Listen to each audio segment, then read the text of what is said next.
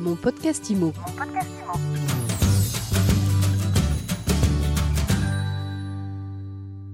Bienvenue dans ce nouvel épisode de mon podcast IMO. On parle conjoncture immobilière aujourd'hui. On va essayer de comprendre pourquoi l'activité immobilière bat des records, pourquoi on n'a jamais vendu autant d'appartements en dépit de la crise sanitaire. Alors pour y voir clair, on est avec Stéphane Fritz. Bonjour. Bonjour Ariane. Stéphane, vous êtes président du réseau Guy Hockey. Guy Hockey, c'est plus de 550 agences immobilières dans toute la France. Oui, 580. 580 agences immobilières, eh bien disons que c'est un bon poste d'observation. Honnêtement, Stéphane, dites-nous, il y a 15 mois, quand la crise sanitaire a éclaté, est-ce que vous vous attendiez à vendre autant de logements aujourd'hui? Ah non, non, non, pas du tout. Déjà, on n'a a rien vu venir, on a quand même été saisi euh, comme tout le monde. Euh, cependant, on avait déjà un avis divergent en sortie de crise après les, mois de mars et mois de mai confinés de 2020. On a vécu en juin et juillet les, des mois historiques dans le réseau depuis plus de 26 ans. Ça a été plus gros mois. Il y a des gens qui ont fait pratiquement la moitié de l'année en l'espace d'un mois. Donc on a senti quand même qu'il y avait une forte dynamique. Et compte tenu du fait que le gouvernement a quand même tout soutenu, on ne voyait pas d'effondrement de l'économie. Ça n'a pas du tout été là. Aujourd'hui, voilà, on va même plutôt bien le Covid, euh, ça n'existe pas dans l'immobilier. Ça vous a peut-être même boosté d'un certain point de vue? Je ne sais pas aujourd'hui prédire l'avenir de ce qui se passera demain.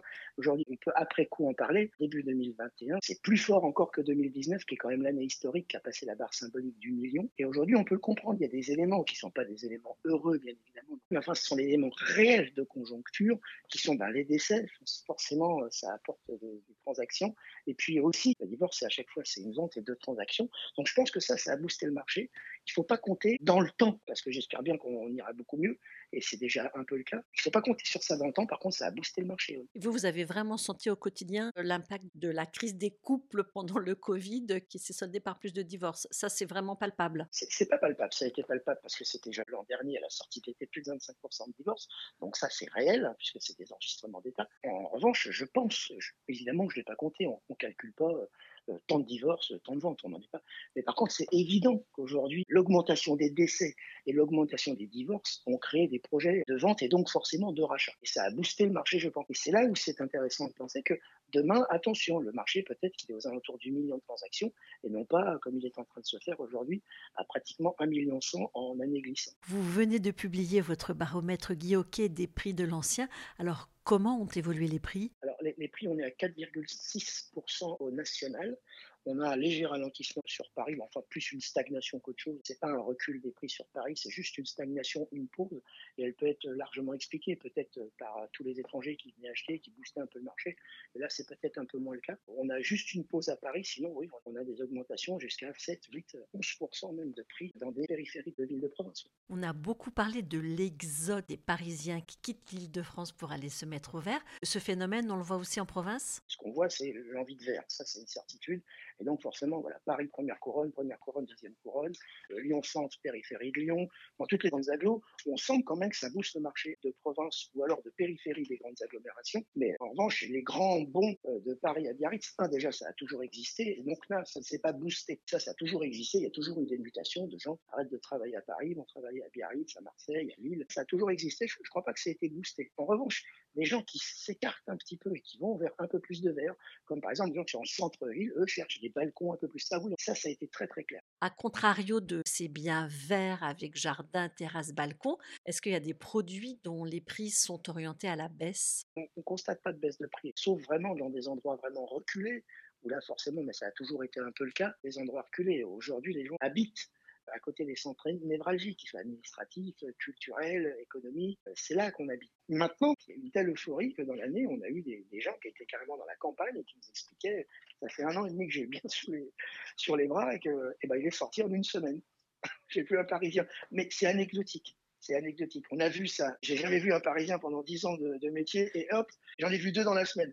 Donc ça, c'est anecdotique. Mais par contre, tout s'est vendu. On parle de, pénurie de stock. Bon, ça, je crois pas complètement. Nous, on est en augmentation aujourd'hui sur nos mandats. On a enregistré 14% de mandats en plus versus l'an dernier. Aujourd'hui, nous, ce qu'on dit à nos équipes, attendez pas que je vous annonce l'année prochaine un million de transactions pour vous apercevoir que le marché était là. Non, il y a des mandats, il y a des projets, il y a des gens qui ont envie de faire. Quand on voit la dynamique qu'il y a, voilà, faut juste aller au boulot. Il faut, y aller. Et alors, ils n'ont pas l'habitude d'aller au boulot, les agents immobiliers? Non, je plaisante, je les charrie quand je dis ça, ça fait toujours plaisir de leur dire. Mais évidemment qu'ils sont au travail, évidemment qu'ils sont dedans. C'est une des grandes raisons pour lesquelles on a, on a les performances qu'on a aujourd'hui. Ils sont sur le teint. Après, il y a quelque chose qui se passe dans une agence immobilière, dans ce métier. Quand vous avez une grosse période de signature, souvent il y a une petite période de ralentissement derrière parce que bah, c'est normal, vous avez encaissé les sous, vous avez signé pas mal de notaires, et donc vous êtes beaucoup occupé de vos acheteurs, de vos notaires, des signatures, des banques, et donc vous êtes un peu moins occupé des mandats. Donc c'est peut-être ça le ralentissement, c'est peut-être ça par période le ralentissement. Je vois pas aujourd'hui de pénurie de mandats.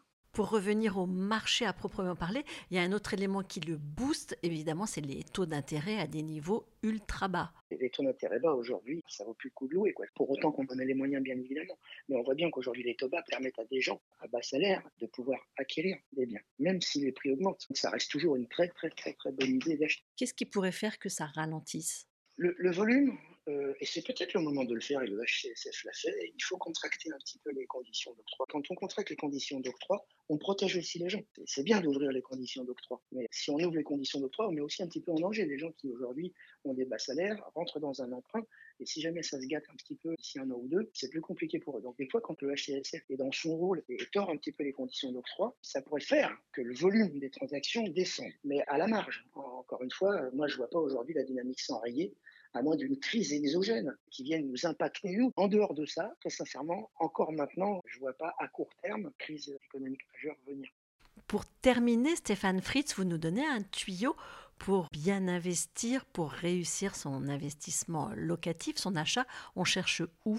Euh, L'investissement locatif est autour des centres névralgiques, comme je le disais, autour des centres économiques, autour des stations de métro, enfin, là où ça se passe. Là, on voit par exemple, je parle pour les Parisiens, mais ça a été le cas pour les Bordelais en 2017 avec l'ouverture de la LGV.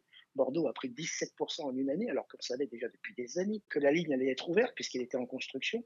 Et le TGV s'est pas fait en deux mois. Et ben là, on a la ligne 15 qui arrive, qui prend le quart sud-est de Paris et qui va embarquer Montrouge, Arcueil, euh, Cachan, Vincennes. Elle l'ouvrira en 2024. Je pense qu'en 2024, il y aura une accélération du prix sur cette partie-là. Après, c'est mieux d'acheter plus petit et proche des centres économiques, culturels et administratifs, plutôt que d'acheter en périphérie et loin, euh, grand et pas trop cher, quand on fait un investissement locatif. Et quand on veut se lancer dans l'immobilier aujourd'hui On vient nous voir. Mais ce qui distingue Guy Hockey, c'est tous les moyens que vous mettez sur la formation. Ça, c'est un vrai distinguo. C'est qu'aujourd'hui, il y a un énorme turnover dans ce métier-là. Alors, en plus, avec l'arrivée des mandataires, le turnover, je pense qu'il a encore accéléré dans ce métier-là. C'est dommage parce que c'est un vrai ascenseur social. C'est un métier qu'on peut construire à 30 ans, à 40 ans. C'est un deuxième, un troisième métier. C'est un métier où il n'y a pas particulièrement d'études. Je parle de métier de la transaction. Je ne parle pas des métiers beaucoup plus complexes de la copropriété, de la gestion locative. Mais le métier de la transaction, c'est un métier qu'on peut apprendre en quelques mois et après, il faut parfaire sa formation chaque année, et même plusieurs fois par an, pour pouvoir être de mieux en mieux. Et on s'aperçoit chez nous que ceux qui n'étaient pas formés, on avait un turnover de pratiquement 70%. Alors qu'on gardait aujourd'hui, tous les gens qui ont plus de deux ans chez nous, 90% euh, d'entre eux ont été formés par Guy et les autres très certainement par nos concurrents. Mais quand on reste un an ou deux, c'est qu'on connaît le job et qu'on en vit, et donc qu'on en a fait son métier là. Et ça, il faut impérativement former les collaborateurs, les former à la transaction, mais aussi au viager, à l'assurance, au financement. Il faut euh, former, former. Du coup, ce qu'on a fait, eh ben, on a augmenté la redevance, ce qui n'a pas été euh, simple, voilà, et qui est encore en cours d'ailleurs. On a intégré tout notre service de formation. C'est 40 modules de formation en présentiel, c'est une plateforme d'e-learning, c'est des masterclass euh, quatre fois par an. On a intégré tout le service de formation, et c'est bien évidemment ce qui nous différencie Merci beaucoup Stéphane Fritz d'avoir été notre invité Mon Podcast Imo aujourd'hui. Je rappelle que vous êtes le président du réseau Guy et je vous dis à très bientôt. À très vite, merci. Et en attendant, eh bien, vous avez rendez-vous dès demain pour un nouvel épisode de mon podcast IMO à écouter, à télécharger sans modération sur vos plateformes de podcast et évidemment à retrouver en détail sur MySuite IMO. Mon podcast IMO. Mon podcast IMO.